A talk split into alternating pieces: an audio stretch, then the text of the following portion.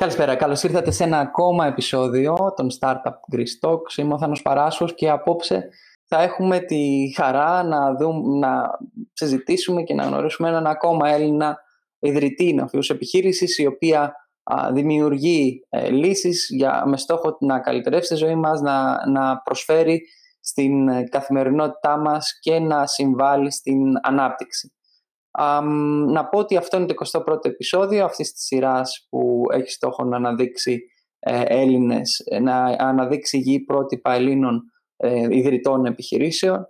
21ο επεισόδιο και τελευταίο για, την, για αυτή τη, τη σεζόν. ευχαριστώ όλους όσους μας παρακολουθείτε και φυσικά όλη την ομάδα η οποία συμβάλλει στο να βγαίνει όλο αυτό το εγχείρημα. Να πω ότι μπορείτε και μας βλέπετε αυτή τη στιγμή μέσω Facebook και LinkedIn ενώ μας ακούτε από το Clubhouse το πρώτο μέρος της ε, συζήτησης γίνεται στα, σε όλα τα κανάλια, ενώ το δεύτερο μέρος που μπορείτε να πάρετε όλοι μέρος, να, να είστε κι εσείς μέσα, γίνεται στο Clubhouse. Οπότε κάντε join στο δεύτερο μέρος στο Clubhouse. Μπορείτε να βλέπετε όλες τις πληροφορίες σχετικά με τις δράσεις μας μέσα από το startupavlagreece.org Φυσικά να συνδεθείτε στο community, στο Startup Greece Community που έχουμε δημιουργήσει με πάνω από περίπου 500 άτομα στο Viber όπου μπορείτε να βρείτε και άλλους ανθρώπους οι οποίοι επιχειρούν, άλλους οι οποίοι ε, θέλουν να συνεισφέρουν ή να συνεργαστούν με startup επιχειρήσεις. Το community λοιπόν των startups είναι εδώ και να πω επίσης για να κλείσω την, την μεγάλη αυτή εισαγωγή ότι αύριο είναι μεγάλη μέρα για μας γιατί κλείνει το Greek Startup Universe κλείνει ο πρώτος κύκλος του Greek Startup Universe οπότε αύριο στις 6 μπορείτε να α, δείτε και να πάρετε μέρος και εσείς στο ε, τελευταίο, στην απολογιστική αυτή εκδήλωση α, του Greek Startup Universe. Α, αυτά για την εισαγωγή. Να πω ότι είμαι εξίσου χαρούμενος α, που η εκπομπή, αυτά, αυτή η σειρά των, των επεισοδίων κλείνει με ένα, με ένα άτομο το οποίο είναι τόσο ιδρυτής ε, startup επιχείρησης όσο και άτομο το οποίο είναι πολύ στενά συνδεδεμένο με το οικοσύστημα, με το οικοσύστημα των νεοφιών επιχειρήσεων. μαζί μου απόψε έχω τον Χρήστο τον Νικολούδη, CEO της Mantis Business Innovation, ο οποίος έκανε την διδακτορική του διατριβή επιχείρηση. Ένα από τα καλά παραδείγματα τα οποία συνεργάζονται ε, τόσο με επιχειρήσεις αλλά και με το δημόσιο, με την κεντρική κυβέρνηση και προσφέρει τεχνογνωσία στη διαδικασία λήψης αποφάσεων ώστε να μπορούν να, να, να αξιολογήσουν νέες επιχειρήσεις με ένα αυτοματοποιημένο τρόπο. Πολλά περισσότερα θα μας πει απόψε μαζί μας ο Χρήστος λοιπόν ο Νικολούδης. Χρήστο καλησπέρα και σε ευχαριστώ που είσαι απόψε μαζί μας. Γεια σου Στάνο, καλησπέρα. Ε, εγώ ευχαριστώ που είμαι σήμερα μαζί σας. Ε, πραγματικά ευχαριστώ για την πρόσκληση. Ευελπιστώ να έχουμε μια ωραία συζήτηση για το οικοσύστημα νεοφύων επιχειρήσεων και της καινοτομίας ευρύτερα και να μπορέσουμε σήμερα να κάνουμε μια γενικότερη κουβέντα για το πού βρίσκεται το οικοσύστημα, δηλαδή πέρα από την ε, μάντη, πού βρίσκεται το οικοσύστημα, τι είναι αυτό το οποίο χρειάζεται και πώς επί της μπορούμε να βάλουμε όλοι μαζί τις βάσεις για να γίνει ένα ισχυρό οικοσύστημα το οποίο ε, δεν θα έχει τίποτα να σλέψει από τα αντίστοιχα οικοσύστηματα του εξωτερικού.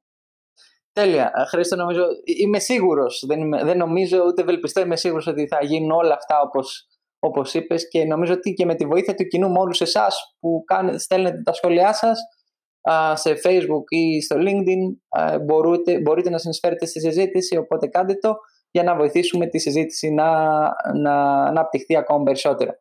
Και Χρήστο, ξέρεις, ξεκινάμε τις εκπομπές αυτές με το να γνωρίσουμε το άτομο που έχουμε απέναντί μας, με κάποιες πολύ γρήγορες ερωτήσεις. Όπως για παράδειγμα θα ξεκινήσουμε με το με τι ξεκινάς τη μέρα σου, με, με καφέ ή τσάι. Καλά, σίγουρα καφέ, πολύ καφέ. Αλλά εντάξει, συνήθως πριν ε, πάω στο καφέ πάντα κάθομαι και διαβάζω τις ειδήσεις. Δηλαδή μέχρι να μπω στην ημέρα μου ανοίγω κάποια site τα οποία διαβάζω, να δω τι ακριβώς έχει γίνει στον κόσμο, ε, κυρίως πολιτικές και οικονομικές ειδήσεις έχει και λίγο αθλητικές όσο φορά το τέννις. Και μετά ξεκινάμε την ημέρα με καφέ. Ωραία, ενδιαφέρον. και συνεχίζεις τη μέρα σου. Α, προτιμάς φαγητό της μαμάς ή delivery; Ή φαγητό που μαγειρεύεις; Κοίταξε, πάντα έχουμε προτίμηση στο ταπεράκι, δηλαδή το φαγητό της μαμάς και της γιαγιάς είναι το σημαντικότερο. Αλλά δυστυχώς, επειδή τώρα με την καραντίνα δεν μπορούσε να δεις κανέναν, ε, πήγαμε στη διαδικασία να μαγειρέψουμε. Το delivery όχι, δεν το αποφεύγω όσο περισσότερο γίνεται. Ωραία. Και επειδή ξέρεις, μιλάμε περισσότερο και για fintech εταιρείες και επειδή το, το hype είναι συγκεκριμένο, fiat currencies ή, ή cryptocurrencies; Τίποτα, εγώ με cash. Cash, only cash. Ωραία. Ε, και συνεχίζω, ο Apple, ε, iOS ή Android ή... Είμαι από... Όταν ήμουν στο γυμνάσιο, τότε είχαν πρωτοβγεί τα iPods. Όταν βγήκε το iPod, το πήρα εγώ. Ο αδερφός μου είχε, έχω ένα δίδυμο αδερφό που είχε Sony. Και πήγα στο σχολείο και όλοι με κορυδεύανε γιατί είχα iPod. Λέγανε καλά, τι είναι αυτό το πράγμα το οποίο έχεις; Από τότε, δηλαδή από το γυμνάσιο, είμαι σταθερός πελάτης και δεν έχω αλλάξει ποτέ. Τίποτα άλλο. Λάπτοπ, κινητό, όλα. Ωραία. Ε, άρα δεν χρειάζεται να μπω σε ερωτήσεις Microsoft, ε, Windows ή κάτι άλλο. Είσαι μόνο, μόνο εκεί. Τέλεια. Ωραία. Ενδιαφέρον. Συνεχίζω λοιπόν και μπαίνω στο κύριο μέρος και θέλω να, να μας πεις ποια είναι η Mandis, ποια είναι η Mandis ε, Business Innovation. Η Mandis είναι μια κλασική θα έλεγα ε, βασανισμένη εταιρεία η οποία ξεκίνησε στην Ελλάδα ε, με πολύ όρεξη, με, εντάξει, με πολύ μεγάλη αβεβαιότητα από την ε, πρώτη στιγμή η οποία προσπαθεί να επιλύσει το πρόβλημα της ψηφιοποίησης και της διαχείρισης καινοτομίας σε έναν μεγάλο οργανισμό. Ε, αυτό το οποίο εμείς κάναμε ήταν επί να πάρουμε. Δεν, δεν ξεκίνησε, η Μάτζ δεν είναι ακριβώς αυτό το οποίο έκανα εγώ στο δακτορικό μου. Δηλαδή, υπήρχαν, υπήρχαν, γίνανε πολλά pivots μέχρι να φτάσουμε εδώ που είμαστε. Ε, αλλά εκεί ήταν η πρώτη σκέψη. Δηλαδή, υπήρχε. Εγώ είχα αναπτύξει κάποια λογοτεχνικά μοντέλα όσο αφορά την αξιολόγηση νεοφαίων επιχειρήσεων από Venture Capital Funds σε πολύ πρώιμο στάδιο. Ε, γιατί ήθελα, ήθελα, να δω, ήθελα να δω πώς μπορεί να κάνεις initial screening πριν φτάσεις στο interview και σε μια σειρά από άλλα πράγματα. Ε, εκεί κάποια στιγμή παρατήρησα ότι τα ξένα VCs, γιατί στην Ελλάδα εντάξει, ήταν και ελάχιστα τότε, ε, δεχόντουσαν χιλιάδες αιτήσεις και ένα 30% λόγω έλλειψης πόρων, ε, κυρίως ανθρώπινου δυναμικού και έλλειψης χρόνου, δεν μπορούσαν να τις εξολογήσουν. Οπότε ένα 30% των αιτήσεων ποτέ δεν τις βλέπανε. Και είδα ότι ήταν πολύ σημαντικό να μπορέσεις να κάνεις ένα initial screening, να βγάλεις εκτός αυτά τα οποία θεωρείς ότι δεν είναι πολύ σημαντικά για να τα δεις και να επικεντρωθείς σε αυτά τα οποία είναι σημαντικά. Οπότε κάπως έτσι ξεκίνησε η Mandis, δημιουργώντας ένα, ένα assessment tool σε, για venture capital funds ή για angel investors ή για κάποιες δομές υποστήριξης που δέχονται πάρα πολλές αιτήσεις, για το πώς μπορούν να φιλτράρουν όλες αυτές τις αιτήσεις και να φτιάξουν ένα πορτφόλιο για να μπορούν να το διαχειριστούν σε επόμενη μέρα. Αυτό μετά από καιρό επεκτάθηκε κατά πολύ και στην ουσία δημιούργησε ένα οικοσύστημα όπου όλοι αυτοί οι παίκτες οι οποίοι βρίσκονται σε ένα πρόγραμμα καινοτομίας επικοινωνούν μεταξύ τους και ο ένας παίρνει αυτό το οποίο θέλει από τον άλλον με έναν αυτοματοποιημένο και ψηφιακό τρόπο. Αυτή ήταν η όλη λογική. Πολύ ωραία. Ε, θα μας πεις και, και πιο συγκεκριμένα παραδείγματα, ποιος μπορεί να είναι πελάτης και ποιος ήταν ο πρώτος πελάτης, αλλά νομίζω ότι θα τα πούμε αυτά στη, στη συνέχεια. Και ξέροντας ότι, όπως είπες και είπα και στην εισαγωγή, ότι προέρχεσαι μέσα από ένα πολυτεχνείο, θα σε ρωτήσω το εξής. Σκεφτόσουν ποτέ ότι θα, θα γίνεις επιχειρηματίας, θα τρέχει τη δικιά σου επιχείρηση, θα ιδρύσεις τη δικιά σου επιχείρηση; Πότε ήταν αυτό το πρώτο σημείο που μπορεί να θυμηθείς στον εαυτό σου ότι ξέρεις, θα κάνω τη δικιά μου επιχείρηση; Ήταν πιο πριν από το Πολυτεχνείο, ήταν μέσα στο Πολυτεχνείο; Τι ήταν αυτό που σε όθησε για να πεις ότι ξέρεις κάτι, κατευθύνομαι σε αυτό το κομμάτι, προχωράω σε αυτό. Υπήρχε κάποιο σημείο κλειδί που σε έκανε να το σκεφτείς και να το κάνεις πράξη; Η αλήθεια είναι ότι την πρώτη μου επιχείρηση την έκανα πριν το Πολυτεχνείο, στα 18 μου, δηλαδή λίγο πριν. Δεν είχα μάθει ακόμα τα αποτελέσματα ε, των πανελλαδικών τότε που είχα δώσει. Τότε είχαμε ανοίξει με τον αδερφό μου μια τουριστική επιχείρηση. Ε, και εκεί πέρα αυτή η επιχείρηση τουριστική έτρεξε για κάποια χρόνια ε, και συνεχίζει τώρα να τρέχει δηλαδή, ε, με άλλη μορφή, σαν ε, ξενοδοχείο. Αλλά η πρώτη επιχείρηση ήταν στα 18. Από εκεί και πέρα, αυτό το οποίο προσπαθώ να κάνω είναι από τη μία να μπορώ να σπουδάζω και από την άλλη να μπορώ να έχω μια οικονομική βιωσιμότητα για να μπορώ να κάνω αυτές τις ε, σπουδές. Κάποια στιγμή αυτό το οποίο διαπίστωσα είναι ότι θέλω να κάνω αυτό το οποίο μου αρέσει. Και για να μπορέσεις να κάνεις αυτό το οποίο σου αρέσει, πρέπει αρχικά, αν θες να είσαι καλός, να αποκτήσεις μια σοβαρή τεχνογνωσία πάνω σε αυτό. Εμένα πάντα μου άρεσε η χρηματοοικονομική ανάλυση σε επενδυτικά σχέδια και πάντα έβλεπα ένα πολύ μεγάλο ενδιαφέρον στις ε, καινοτόμες επιχειρήσεις. Γιατί είχαν μια πολύ ψηλή αβεβαιότητα πάνω πίσω από αυτό και ήταν κάτι το οποίο μου άρεσε να το βλέπω. Ε, οπότε έκανα το δακτορικό μου και ήταν τα πρώτα βήματα, αφού δούλεψα κάποια χρόνια κυρίως πάνω σε ενεργειακές επενδύσεις και τουριστικέ επενδύσεις αστικής ανάπλασης, αλλά κυρίως πάνω στον τουρισμό. Ε, δηλαδή νόμος fast track και μεγάλα επενδυτικά σχέδια. Τότε αποφάσισα να κάνω το δακτορικό μου, το οποίο είχε δύο βασικά μέρη. Το ένα μέρος ήταν η, η αξιολόγηση στρατηγικών επενδύσεων σε έργα αστική ανάπλασης. Εκεί έκανα πρώτη φορά το case study πάνω στο ελληνικό, δηλαδή στην επένδυση του ελληνικού και έκανα την ε, χρηματοοικονομική αποτίμηση αυτού του έργου, το οποίο είχε πραγματικά πολύ μεγάλο ενδιαφέρον. Και μετά το δεύτερο μέρος ήταν πάνω στην αξιολόγηση ε, νεοφαίνων επιχειρήσεων, που ήταν κάτι τελείως διαφορετικό. Δηλαδή, η αντιμετώπιση των δύο επενδύσεων είναι τελείως διαφορετικός τρόπος. Στη δεύτερη περίπτωση έχεις πάρα πολλά ποιοτικά στοιχεία, δεν έχεις καθόλου ποσοτικά. Οπότε έπρεπε κάπως να ποστικοποιήσει τα, τα ποιοτικά στοιχεία. Και αυτός ο τρόπος αντιμετώπισης, όπου ήταν κυρίως πάνω σε ποιοτικές μεταβλητές, γιατί ήταν επιχειρηματικό σχέδιο, κάποια πράγματα που έχει να κάνει με την ομάδα, πολύ βασικός παράγοντας η ομάδα. Ε, έπρεπε να δούμε το πώς διαφοροποιείται από τα έργα αστικής ανάπλασης που ήταν κυρίως ε, το τρίπτυχο κοινωνία, περιβάλλον και οικονομία.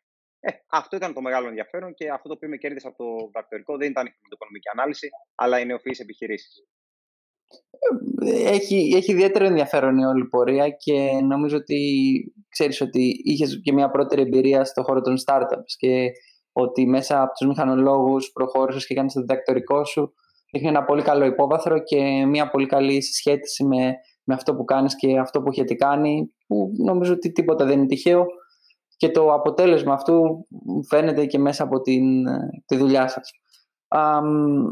πάμε τώρα να δούμε μίλησες πριν ότι ξέρεις ότι οι νοφείς επιχειρήσεις, το σφάλμα ας πούμε, και η, η δυσκολία που υπάρχει στις επενδύσεις και πόσο μάλλον το ρίσκο είναι πολύ μεγαλύτερο.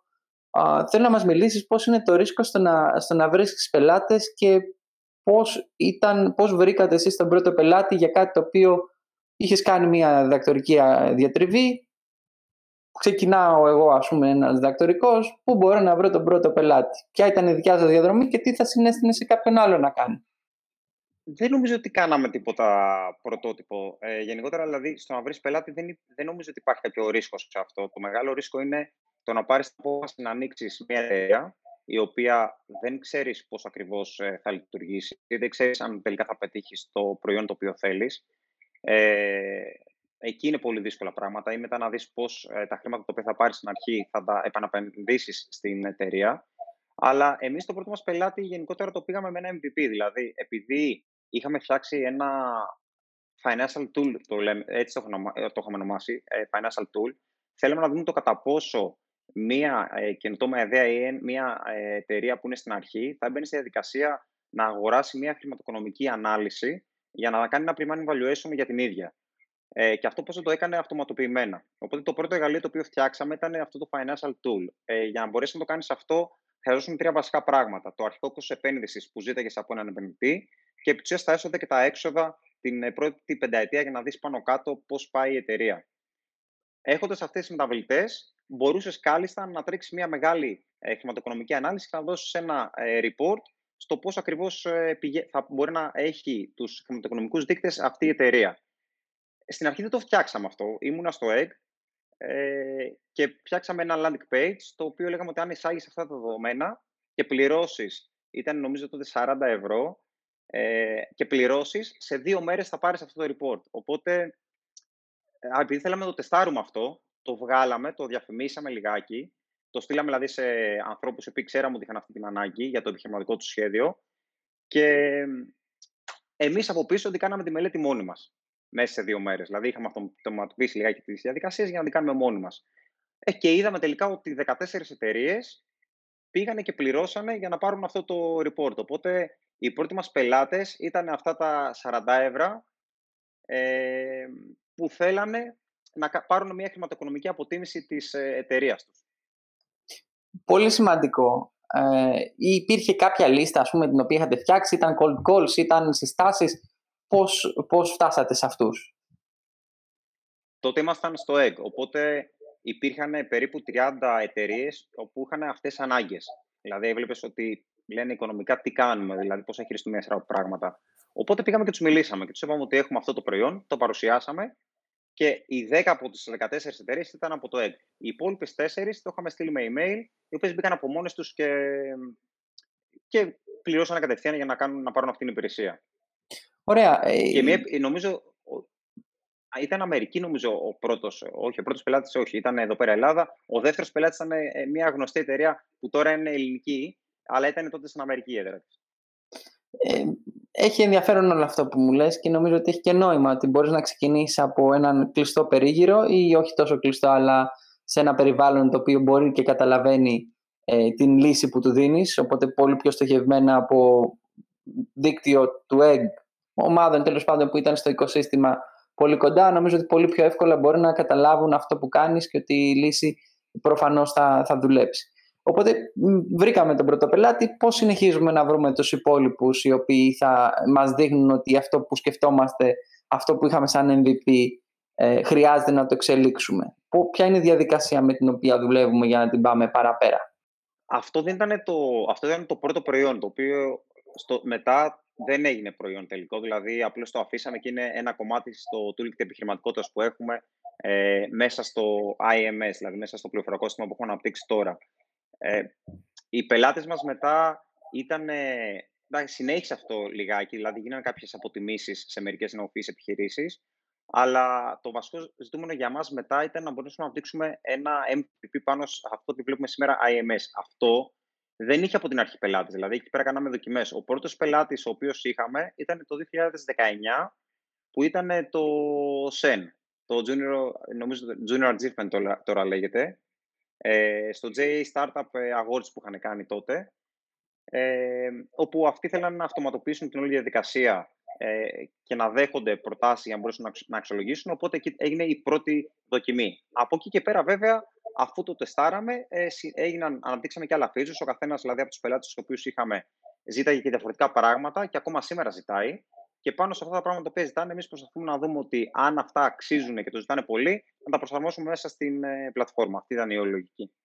Ωραία. Πες μας, ε, είναι ενδιαφέρον και το transformation, ας πούμε, να το πω έτσι. Δηλαδή, πώς κάνεις ένα pivot και λες ότι ξέρεις κάτι, έκανα αυτό και έχει ένα value, θα μπω σε κάτι άλλο που φαίνεται ότι έχει μεγαλύτερο value. Πώς παίρνω την απόφαση και πώς κινούμε σε αυτό. Ποια είναι η σκέψη που πρέπει να κάνω και ποια τα βήματα για να μπω ότι ξέρεις κάτι, μπαίνω σε μια άλλη λογική. Και πες μας φυσικά και για το IMS, τι λύση δίνει, ποιες είναι οι παροχές που δίνεται αυτή τη στιγμή στους, στο, στον πελάτη. Νομίζω ότι το πολύ βασικό ζητούμενο σε αυτές τις περιπτώσεις είναι πραγματικά να ακούσεις ε, τον πελάτη και από αυτά τα οποία θα σου πει, ειδικά άμα ξέρει καλά και το οικοσύστημα στο οποίο εσύ δραστηριοποιείσαι, ε, είναι να δεις αν αυτό το οποίο σου λέει είναι κάτι σημαντικό ή όχι και να κρίνεις αν τελικά θα το προσθέσεις. Αλλά πιστεύω ότι πάντα ο πελάτης σε οδηγεί. Δηλαδή, στη δικιά μας την περίπτωση, ε, έχω ακούσει από πελάτες εξαιρετικές ε, βελτιώσεις του προϊόντος. Ε, και έχω δει δηλαδή Έλληνες πελάτες οι οποίοι είχαν πάρα πολύ όρεξη να ασχοληθούν και να προτείνουν πράγματα. Οπότε είδαν την όλη διαδικασία πάρα πολύ θετικά. Και να πω ότι δεν έχουν να ζηλέψουν σε τίποτα με πελάτες που έχουμε στο εξωτερικό. Δηλαδή, είδαμε ότι ήταν ε, τα λεγόμενα incubators accelerators που υπάρχουν στην Ελλάδα, αρκετά όρημα στα να διαχειριστούν αυτή τη ε, διαδικασία και ήταν αρκετά δεκτικά. Τώρα, από εκεί και πέρα, αυτό όλο το κομμάτι προφανώς δεν έγινε εύκολα. Δηλαδή, το να αναπτύξεις ένα νέο feature μέσα στην πλατφόρμα ή να την βελτιώσεις, ε, το UI, UX, όλες οι διαδικασίες, να δεις ποιος είναι ο τρόπος πώλησης. Όλα αυτά τα πράγματα είναι μια πολύ δύσκολη διαδικασία που κάνεις πάρα πολλές δοκιμές. Όπου εκεί πέρα είναι το σημαντικό το να έχεις μια επένδυση. Εμείς δεν είχαμε επένδυση, οπότε έπρεπε να και με χρήματα από αυτά τα οποία βγάζαμε. Ε, και πολλές φορές πώς πω, τα λάθη τα οποία γινόταν ή οι αλλαγές που θέλαμε να κάνουμε, τις πληρώναμε κάπως ακριβά. Αλλά το βασικό θέμα είναι να μπορέσεις να οδηγηθείς εκεί που θέλει ο πελάτης και να μπορέσεις να κρίνεις τι είναι το σωστό και τι είναι το λάθος. Γιατί πολλές φορές ε, υπάρχει και ο κίνδυνος να οδηγηθεί σε κάτι το οποίο ε, θα σε διαφοροποιήσει πολύ από αυτό το οποίο θέλεις εσύ τελικά να κάνεις. Αλλά πάντα δηλαδή, το βασικό ζήτημα ήταν να ακολουθείς τον ε, πελάτη. Τώρα, από εκεί και πέρα, αυτό το οποίο εμείς εν τέλει έχουμε αναπτύξει και εν τέλει είναι αυτό το οποίο έχουμε σήμερα ως τελικό προϊόν, είναι το Mantis IMS, είναι το Innovation Management Software, το οποίο παρέχουμε σε μεγάλους δημόσιους ή ιδιωτικούς οργανισμούς, όπου αυτοί οι οργανισμοί επί θέλουν να διαχειριστούν τις, την καινοτομία ή τις καινοτόμες δράσεις που τρέχουν. Το IMS τι κάνει, δίνει τη δυνατότητα στον ε, διαχειριστή να πάει και να αναπτύξει ε, τα, τα προβλήματα τα οποία θέλουν να επιλύσουν οι, οι καινοτόμες λύσεις, οι άνθρωποι οι οποίοι θέλουν να το χρησιμοποιήσουν. Δημιουργούνται αυτοματοποιημένες φόρμες υποβολής, συστήματα αξιολόγησης και KPIs, δηλαδή συστήματα παρακολούθησης. Δημιουργείς όλο το pipeline το οποίο υπάρχει όσο αφορά το κομμάτι, το πώς μπαίνεις σε έναν ε, επιχειρηματικό κύκλο και πώς εποάζεται μια ιδέα εκεί ή αν μιλάμε για eternal hackathon, το πώς μια εταιρεία ε, ενώνει εργαζομένους για να μπορέσουν να επιλύσουν μια ιδέα σε ομάδες.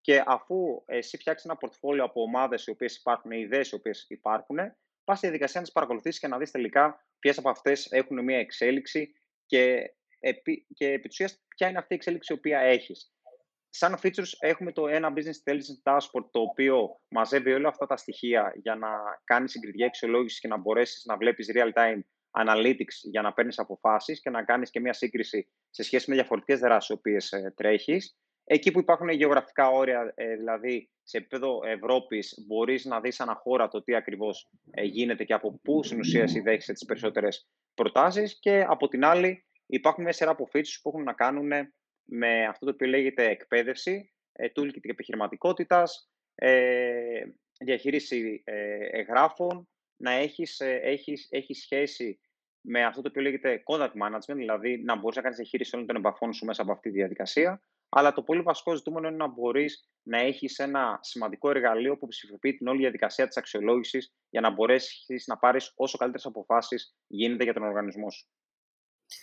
Ε, νομίζω είναι σημαντικό και σημαντικό είναι το, το ότι όλη αυτή η λύση βοηθάει τον πελάτη σας, όπως λες, να, να, πάρει πιο σωστές, ε, να, να πάρει πιο σωστές αποφάσεις και φυσικά να ψηφιοποιήσει μια διαδικασία σε ένα συγκεκριμένο management tool.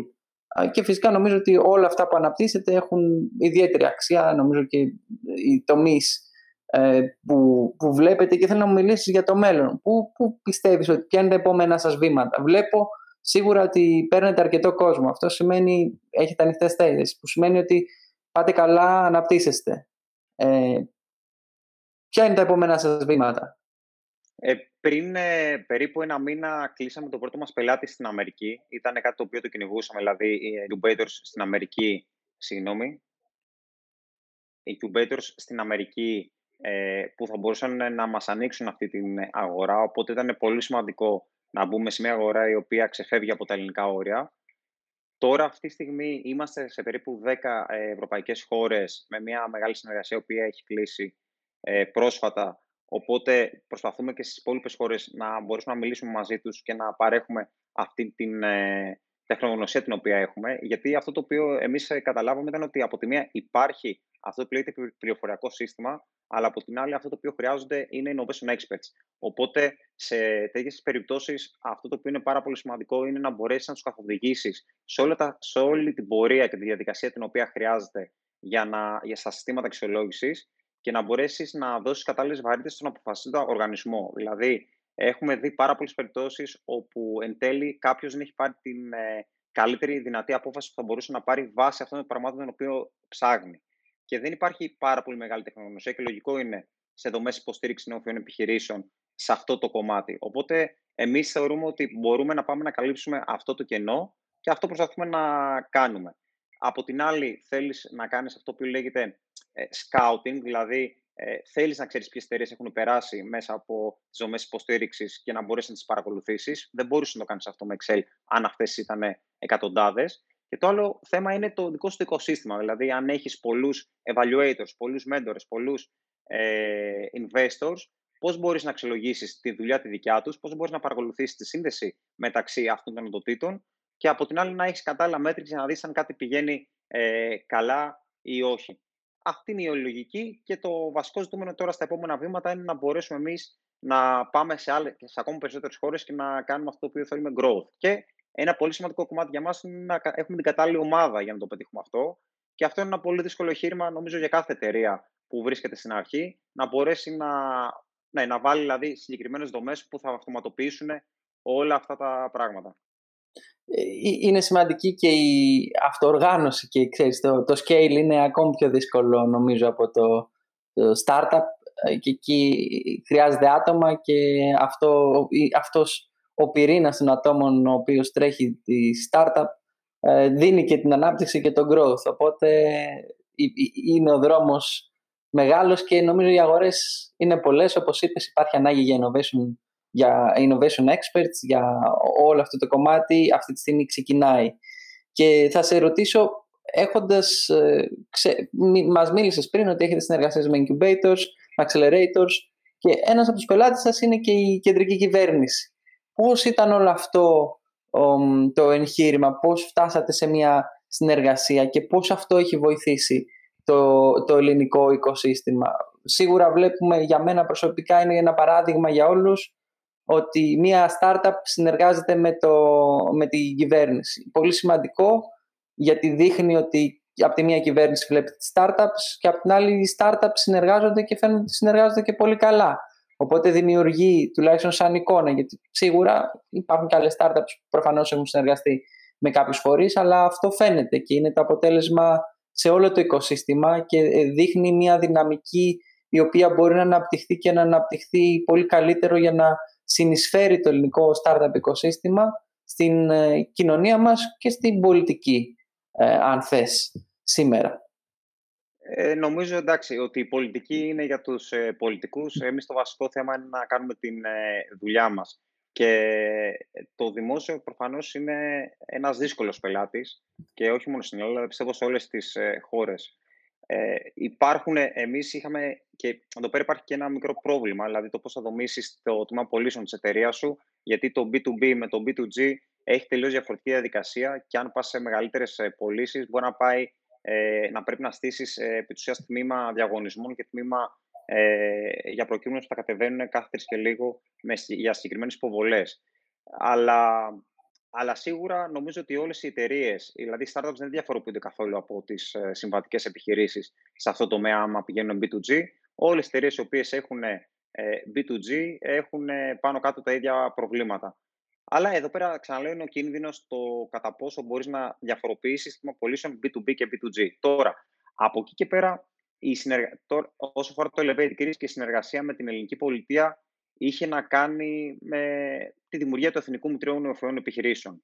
Εδώ πέρα να πούμε ότι ήμασταν και λίγο τυχεροί, δηλαδή υπήρχε μια συζήτηση κάποια στιγμή ε, σε ένα πάνελ με τον ε, κύριο Δήμα. Εκεί ε, μια startup ε, είπε, μα καλά, αφού θέλετε να κάνετε ένα Μητρό Νεοφυών Επιχειρήσεων, γιατί δεν συνεργάζεται με τη Μάντης. Από, μετά από κανένα δίμηνο περίπου, καλεστήκαμε να, να φτιάξουμε ένα, μια πρόταση όπου πώς εμείς σκεφτόμασταν αυτό το μητρό. Εκεί ήταν τρεις εταιρείες οι οποίες είχαν καταθέσει την δικιά τους ε, λογική και σκέψη και τελικά ε, έγινε η επιλογή να προχωρήσουμε μαζί.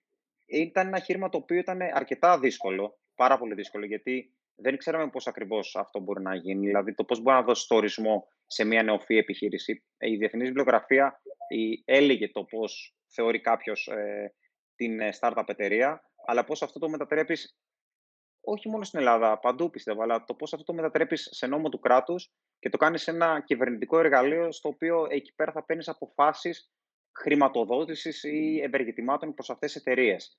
Αυτό ήταν κάπως ε, αρκετά δύσκολο, αλλά σε ένα πολύ μικρό χρονικό διάστημα καταφέραμε να βρούμε μία λύση. Τώρα αυτή η λύση προφανώς είναι κάτι το οποίο είναι υπό εξέλιξη. Δηλαδή δεν θεωρούμε ότι αυτό είναι κάτι στατικό. Είναι η πρώτη φάση όπου σε αυτή τη φάση θα πάρουμε όλα αυτά τα στοιχεία τα οποία χρειαζόμαστε για να μπορέσουμε να δούμε τι δεν πηγαίνει καλά, τι πηγαίνει καλά, τι είναι αυτό το οποίο αφήνουμε, τι είναι αυτό το οποίο εξελίσσουμε και πάνω σε αυτό θα δούμε δηλαδή, το πώς αυτό θα βελτιωθεί ακόμα περισσότερο. Αλλά σε κάθε περίπτωση αυτό το έργο είχε πραγματικά εξαιρετικό ε, ενδιαφέρον γιατί βλέπαμε από πίσω ότι υπήρχαν οι προποθέσει να έχει ε, πάρα πολύ μεγάλο impact στο οικοσύστημα καινοτομίας.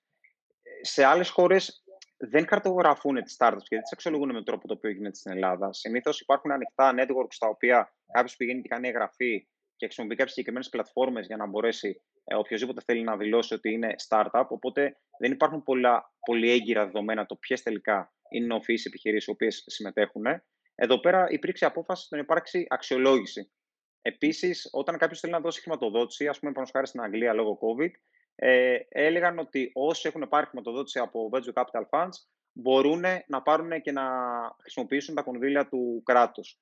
Στη δικιά μας περίπτωση, θεωρήσαμε ότι υπήρχε μια αδικία το να είναι μόνο όσοι έχουν πάρει ε, χρηματοδότηση από VCs. Οπότε είπαμε αυτό να ανοίξει λιγάκι, γιατί το βασικό ζήτημα είναι να αναπτυχθεί το οικοσύστημα, να βοηθούν όλες τις εταιρείες οι οποίες ε, έχουν κάποια καινοτομία ή κάποια τεχνολογία η οποία ε, χρησιμεύει αυτή τη στιγμή στην αγορά. Και πάνω σε αυτό το πλαίσιο δημιουργήθηκε το Μητρό.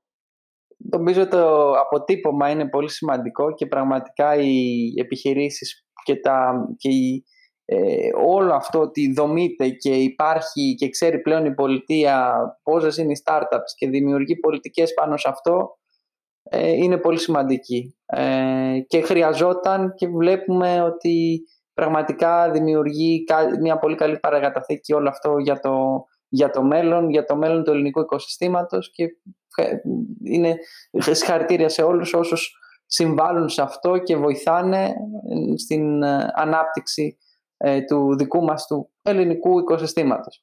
Ε, και θα περάσω τώρα στο κομμάτι για να μας πεις ε, ποιες, ποια βλέπεις επειδή η εταιρεία θα έλεγα ότι βάσει του, τον, του δικού σου background και της ομάδας και των χρηματοοικονομικών και τη λήψη αποφάσεων που παίρνετε συγκαταλέγεται σε μία από τις fintech εταιρείες. Διόρθωσέ με αν κάνω λάθος. Ποιες βλέπεις ότι είναι οι τάσεις στο, στο χώρο πώς διαμορφώνονται οι τάσεις στο, στο χώρο αυτόν; Νομίζω οι fintech εταιρείες είναι κυρίως πάνω στα payment systems ε, ή, σε, ή σε κομμάτια που έχουν να κάνουν με χρηματοοικονομική αποτίμηση, επενδυτικές ε, προτάσεις, δηλαδή είναι κυρίως πάνω σε αυτό. Εμείς ναι, μεν είχαμε την αξιολόγηση επενδυτικών προτάσεων όσο αφορά τις νεοφύσεις επιχειρήσεις, αλλά με το πέρασμα του χρόνου πιστεύω ότι είμαστε σε μια κατηγορία την οποία δεν την έχω ανακαλύψει πλήρως. σω θα λέγαμε σε αυτό το οποίο λέγεται innovation management.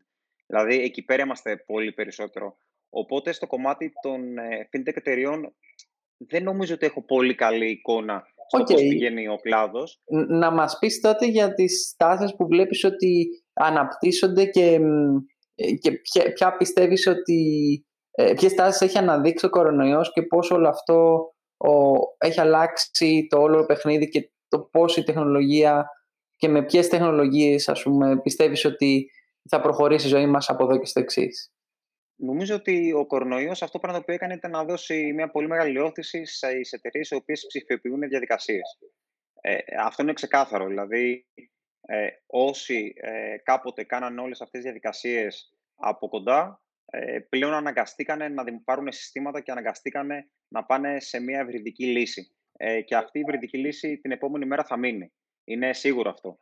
Ε, εγώ βλέπω με το κορονοϊό όσο αφορά τις νοφεί επιχειρήσεις πάρα πολύ μεγάλες ευκαιρίες. Προφανώς υπήρχαν κάποιοι κλάδοι οι οποίοι είχαν σοβαρό πρόβλημα. Ο πιο χαρακτηριστικός είναι ο τουριστικός κλάδος.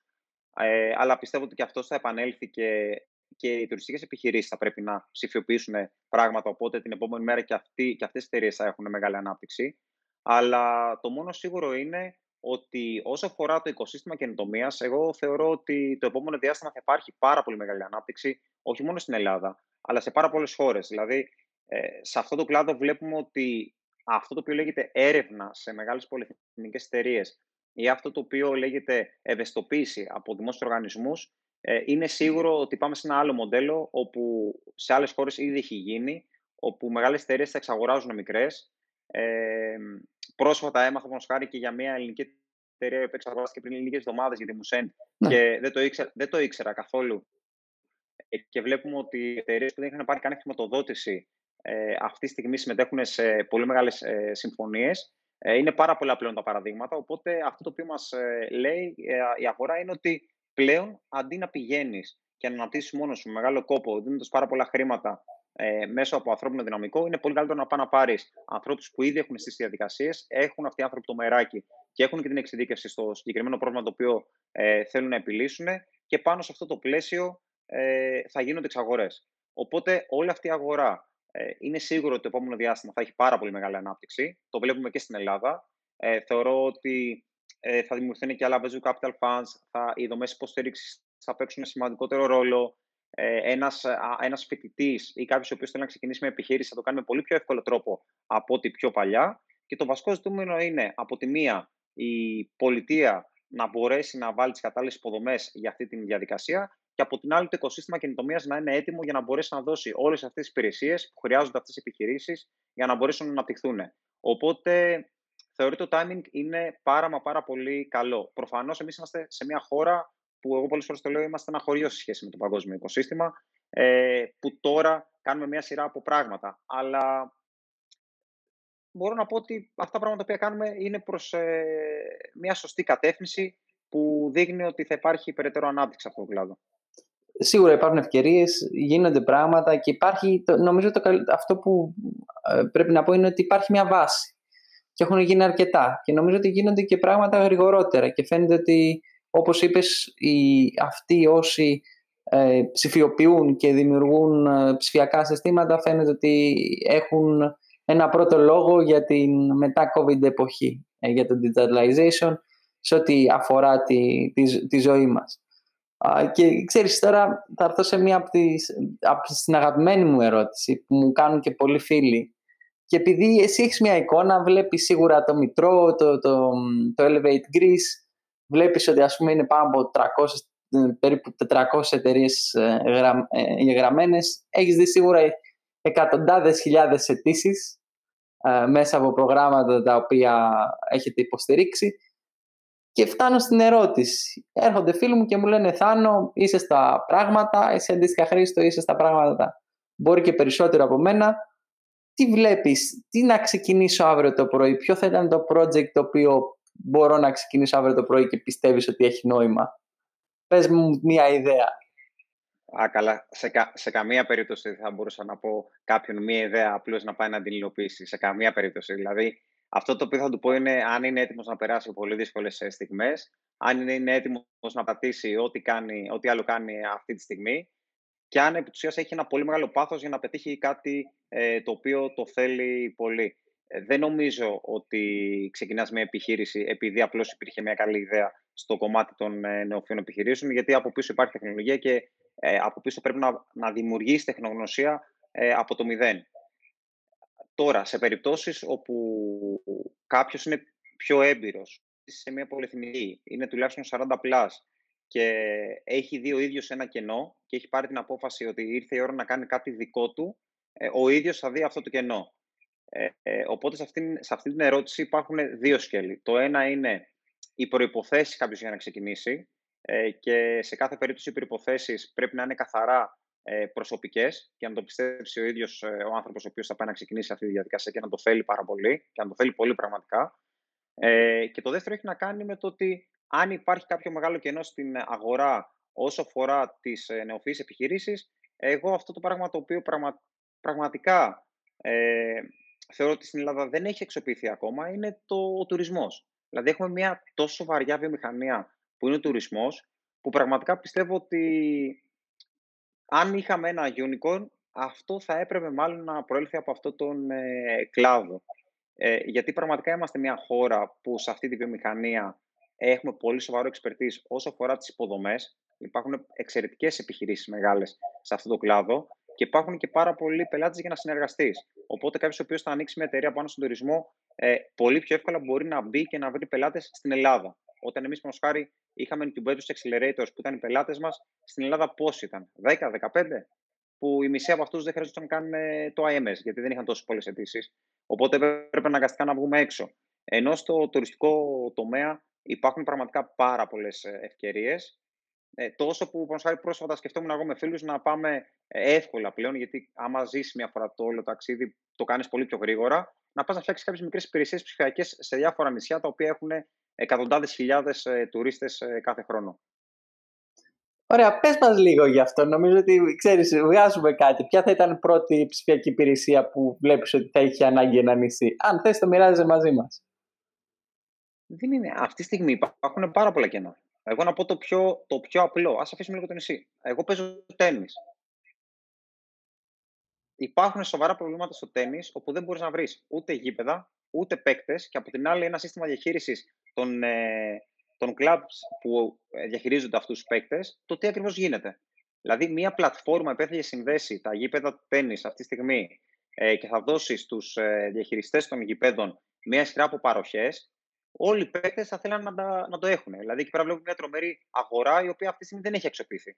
Ψηφιοποίηση είναι, δεν είναι ένα απλό πράγμα. Είναι, δεν είναι κάτι τρομερά δύσκολο να το κάνεις. Προφανώς δεν έχω κάνει επιχειρηματικό σχέδιο και χρηματοοικονομική ανάλυση, αλλά εγώ σαν ανάγκη θα το έβλεπα πάρα πολύ και πάρα πολλοί ε, παίκτες που έχω συζητήσει. Το ίδιο αυτό μπορεί να γίνει και στα νησιά, που είναι στην ουσία μια υπηρεσία όπου ε, δύσκολα πας σε ένα νησί, πάρα πολλοί θέλουν να παίξουν και δεν μπορούν να βρουν να παίξουν. Ε, και δεν μιλάω για τη διασύνδεση δύο παικτών, μιλάω για τη διαχείριση του tennis clubs από, για τους παίκτες. Το άλλο, κομμάτι, το άλλο κομμάτι το οποίο χάρη, είχε ένα πολύ μεγάλο νόημα, το βλέπω στο νησί μου που είναι η Θάσος. Δεν υπάρχει καμία σοβαρή. Βλέπω χάρη κάτι πολύ, παλιές, ε, πολύ παλιά site τα οποία ε, δεν έχουν για UX, δεν κάνουν τίποτα, που βγάζουν εκατοντάδες χιλιάδες ευρώ ε, γιατί τα ξενοδοχεία και τα δωμάτια πηγαίνουν και διαφημίζονται μέσα από εκεί. Δηλαδή, σκεφτείτε να έχει το booking. Γιατί το booking από τη μια πλευρά σου παίρνει έως 17% προμήθεια για κάθε κράτηση η οποία γίνεται, ένα πάρα πολύ ψηλό ε, ποσό, όταν υπάρχουν ένα-δύο πλατφόρμες κάθε νησί που κάθε φορά σε αναζήτηση βγαίνουν πρώτες. Οπότε κάποιος μπορεί να διαφημιστεί από εκεί με πολύ λιγότερα λεφτά. Οπότε, άμα σκεφτείτε ότι πώς αυτό μπορεί να γίνει ένα σοβαρό ε, marketing campaign πάνω σε αυτό, να βάλεις τις εμπειρίες από κάθε ε, διαδικασία που γίνεται σε αυτό το νησί, επειδή θα είσαι ντόπιο στο νησί και θα ξέρεις ακριβώς το τι γίνεται, Προφανώς αυτό δεν είναι scalable, αλλά κάποιος επιχειρηματίας που θα το κάνει σήμερα σε κάθε νησί, σε τα επόμενα 5-10 χρόνια θα μπορεί να κάνει μια σειρά από πράγματα πολύ εύκολα. Δεν θα είναι startup και δεν θα είναι scalable πάρα πολύ, αλλά όσο αφορά την ψηφιοποίηση, υπάρχει ένα κενό το οποίο μπορεί να το αξιοποιήσει. Στη Θάσο, τουλάχιστον, εμένα αυτό το πράγμα που το βάλαμε κάτω έβγαινε κάτι αρκετά κερδοφόρο. Και δεν είναι και κάτι πολύ δύσκολο να υλοποιήσεις, γιατί μπορεί να πάρεις white label ήδη μια startup που κάνει αυτό το πράγμα, να συνεργαστείς μαζί της και να πας να το υλοποιήσεις. Φοβερό. Ε, ήσουν πολύ κατατοπιστικός και πολύ συγκεκριμένος. Αν και στην αρχή ήσουν λίγο διστακτικός. Δηλαδή, μας έδωσες παραδείγματα δύο συγκεκριμένα, τα οποία θα έκανες εσύ. Πολύ σημαντικό, όπως είπες, είναι το πάθος και η όρεξη για κάποιον και η αποφασιστικότητα ότι ξέρεις κάτι, θέλω να λύσω κάτι και πραγματικά θα το κάνω και ότι θα ξεχάσω οτιδήποτε άλλο έχω αυτή τη στιγμή και κάνω. Δηλαδή, αυτό πρέπει να μείνει. Και δύο συγκεκριμένα παραδείγματα. Νομίζω ότι όποιος είναι αυτή τη στιγμή μέσα και ψήνεται μπορεί κατευθείαν να, να ξεκινήσει και να σκέφτεται ή να αύριο το πρωί να ξεκινήσει να, να μιλάει, να φτιάχνει τον πόκο για να πάει να πουλήσει σε ένα tennis club που νομίζω ότι και αντίστοιχα και τα γήπεδα βόλε και πάρα πολλές αντίστοιχες ε, εγκαταστάσεις ε, το χρειάζονται. Οπότε νομίζω πολύ χρήσιμο και αυτό. Και για να το μεγάλο θέμα εδώ πέρα είναι το εξής: Είναι ότι εντάξει, οι ιδέες μπορεί να έχεις πολλές. Το θέμα είναι το πώς θα πας να υλοποιήσεις κάτι. Εκεί είναι το πολύ δύσκολο κομμάτι. Αλλά σε κάθε περίπτωση, εδώ μιλάμε για επιχειρήσεις οι οποίες δεν έχουν κάποιο υψηλό ε, τεχνολογικό ρίσκο. Δεν είναι δηλαδή κάτι πολύ δύσκολο να κάνεις πλέον. Ε, αυτό το οποίο όμως, αν θέλεις να κάνεις μια εταιρεία η οποία θα μείνει τα επόμενα χρόνια και θα μπορεί να επεκταθεί σε πολλές αγορές, είναι ότι πρέπει να πας οπωσδήποτε και να ασχοληθείς με τεχνολογίες οι οποίες αυτή τη στιγμή είναι αυτό που λέμε industry 4. Δηλαδή υπάρχουν πυλώνες όπου κάποιος ο έχει εξειδικευτεί μπορεί να πάει να χρησιμοποιήσει, δηλαδή ένα κλασικό κομμάτι το οποίο είναι η τεχνητή νομοσύνη, να βρεις μια καλή εφαρμογή πάνω στο πρόβλημα το οποίο θα πας να λύσεις. Το blockchain από την άλλη έχει μια σειρά από πολύ μεγάλο, έχει μέλλον ακόμα πολύ μεγάλο για να μπορείς να ασχοληθείς. Αυτά δεν μπορεί να ασχοληθεί ο καθένας. Πρέπει να εξειδικευτείς, πρέπει να σπάσεις τα μούτρα σου, πρέπει να δοκιμάσεις και πρέπει να δεις τι ακριβώς ε, θα γίνεις. Δηλαδή, αυτό, είναι, αυτό εντάξει είναι πολύ πιο βαριά. Υπάρχουν τώρα νέες τεχνολογίες, οι οποίες δεν χρειάζεται να σας αναφέρουμε, οι οποίες είναι αρκετά βαριές και χρειάζονται με πολύ μεγάλη εξειδίκηση αυτό το κομμάτι. Σίγουρα. Α, για οποιονδήποτε άλλο, νομίζω ότι υπάρχουν και άλλες λύσεις, οι οποίες ε, και άλλα, και άλλα κενά, τα οποία μπορούν να, ε, να, να δημιουργηθούν από εκεί ευκαιρίες και να δημιουργήσεις μια startup ή και μια συμβατική επιχείρηση, γιατί όχι όλες οι υγιείς επιχειρήσεις νομίζω είναι θεμητές. Και Χρήστο, για να κλείσουμε, θέλω να μου πεις ε, την αγαπημένη σου ατάκα. Το αγαπημένο σου quote που σου έρχεται αυτή τη στιγμή στο μυαλό ή που έχεις, ξέρεις, σαν... Ε, ε, ξέρεις, στο μυαλό. Ε, πιο, πιο μικρή είχαμε δύο λέξεις. Μάχες παντού. Ε, η παρέα. Αυτό σημαίνει ότι στην ουσία πρέπει να δίνεις τη μάχη σε όπου και αν βρίσκεσαι, σε ό,τι και αν κάνεις ε, και να το κάνεις με τον καλύτερο τρόπο. Οπότε οι δύο λέξεις που πάντα χρησιμοποιήσαμε ήταν ε, μάχες παντού.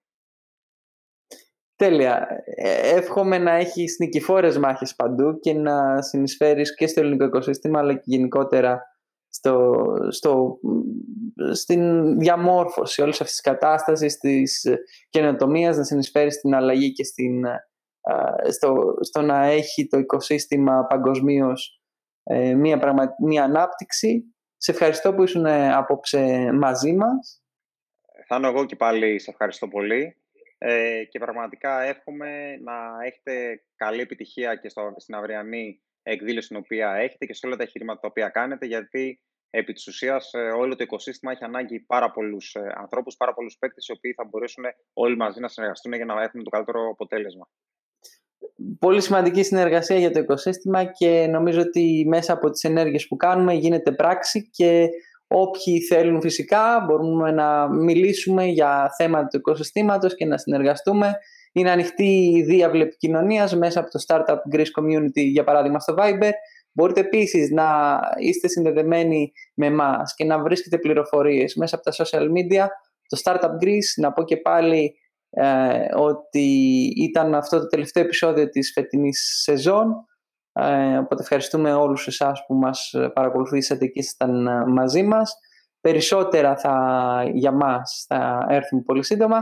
Μπορείτε να βλέπετε πληροφορίες επίσης παραπάνω στο startuppavlagreece.org και να πω το σημαντικό για αύριο και ότι είναι η απολογιστική εκδήλωση του Greek Startup Universe. Εκεί σημαντικά άτομα θα βρίσκονται και θα μιλήσουν τόσο για το οικοσύστημα όσο και για το πολύ περισσότερο για το πρόγραμμα και τα αποτελέσματα του προγράμματος και την επόμενη μέρα του προγράμματος, οπότε σας περιμένουμε όλους αύριο στις 6 ώρα μέσα από τα κανάλια του Startup Greece και του Greek Startup Universe μπορείτε να είστε κομμάτι τους. Αυτά από μένα, καλό βράδυ από όλη την ομάδα, ευχαριστούμε και να έχετε ένα όμορφο καλοκαίρι.